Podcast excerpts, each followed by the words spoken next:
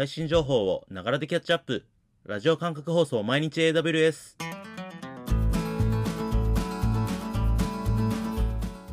おはようございます。サーバーワークスの古川です。6月15日、今日も最新のアップデートを皆様にお届けしていきます。電車に乗りながら、ご飯を食べながら、ちょっとしたながら時間で気軽にキャッチアップしていきましょう。放送のフィードバックは YouTube のコメント欄または Twitter のハッシュタグサババにて投稿をお願いします。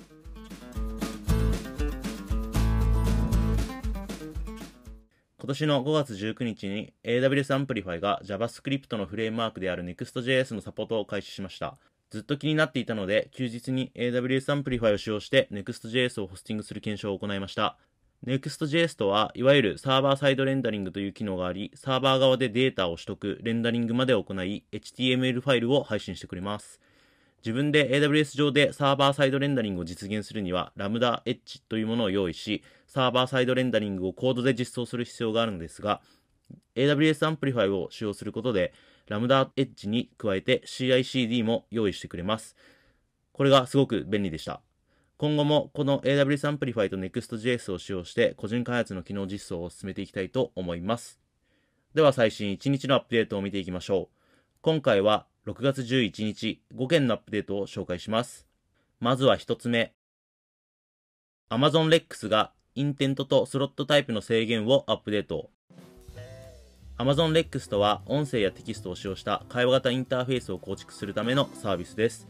Alexa と同じ会話エンジンを活用しており、高性能の音声認識や言語理解の機能が備わっているため、アプリケーションにチャットボットを追加することができます。今年の4月2日に日本語にも対応されたのですが、今回のアップデート対象は英語のみです。具体的には、インテントとスロットタイプのデフォルトのサービス制限が増えました。もう少し詳しく見ていきますと、まず、インテントとは、ボットに実現させるアクションのことで、ボットには複数のインテントを設定することができます。例えば、チケット予約ボットを用意したい場合は、予約、予約キャンセル、予約確認のインテントを設定できます。また、スロットタイプとは、スロットの種類を示しており、チケット予約ボットで言うと、チケット予約に必要なパラメータをスロットと呼び、事前に定義するパラメータの種類をスロットタイプと呼びます。このスロットタイプの例で言いますと、例えば、日付に対応する Amazon.data や時間に対応する Amazon.time などがあります。今回のアップデートにより、インテントは最大100個から1000個、スロットタイプは最大100個から250個まで作成できるようになりました。Amazon Lex は日本語にも対応しておりますので、使ったことない人はぜひ使って遊んでみてください。では次2つ目。Amazon EC2 で新しい AMI プロパティを追加。Amazon マシンイメージ、通称 AMI は、インスタンスを起動するときに使用するディスクイメージです。今回のアップデートで、デプリケーションタイムという新しいプロパティを指定して、AMI の使用を非推奨とする時期を指定できるようになりました。以前は特定の AMI の使用を非推奨にする場合、AMI の所有者が AMI の名前や説明を変更することで、その AMI が古くなったことを示していました。今回追加されたデプリケーションタイム属性を使用することで、AMI がいつ非推奨するかを具体的に指定できるようになりました。指定している AMI が古くなり、セキュリティインシデントが発生した場合、AWS からはメールが来るのですが、もし外部に AMI を公開されている方は、ぜひデプリケーションタイム属性を有効にしてみてはいかがでしょうか。では次、3つ目のアップデートです。AWS Managed Microsoft AD と AD コネクターが AWS Transfer Family で AD 認証をサポート。AWS Managed Microsoft AD と AD コネクターは AWS が提供するマネージドなディレクトリサービスです。AWS Transfer Family とは SFTP、FTPS、FTP プロトコルで Amazon S3、Amazon EFS にファイルを転送するフルマネージドなサービスです。従来は AWS Managed Microsoft AD や AD コネクター経由で AWS Transfer Family を使用してファイル転送を行う場合、ユーザー名やパスワードを入力する必要がありました。しかし今回のアップデートにより既存の AD 認証情報のみでファイル転送を行うことができるようになります。AWS Managed Microsoft AD や AD コネクターをご使用中の方はご確認ください。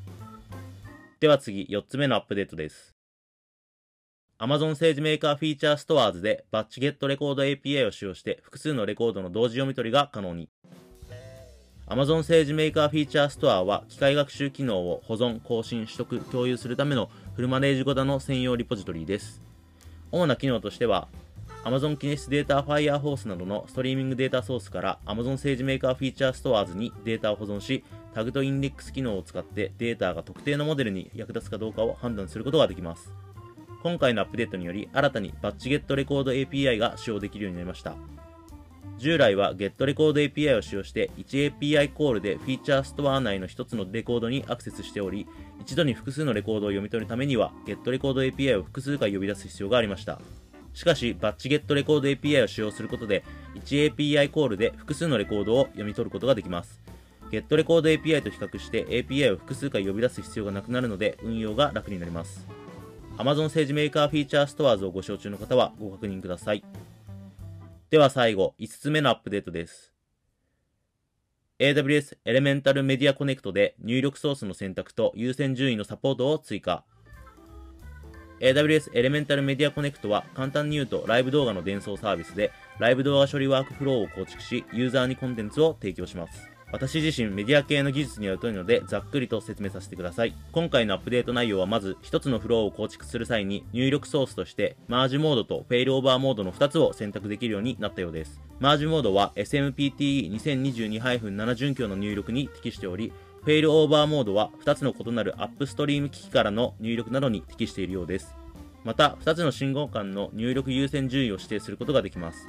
例えば、視聴率が低い時期に入力フィードの優先順位を切り替えて、アクティブなアップストリームデバイスから非アクティブなアップストリームデバイスに変更し、一方のアップストリームデバイスをメンテナンスできるようです。AWS エレメンタルメディアコネクトを使用されている方はご確認ください。以上5件6月11日のアップデートでした。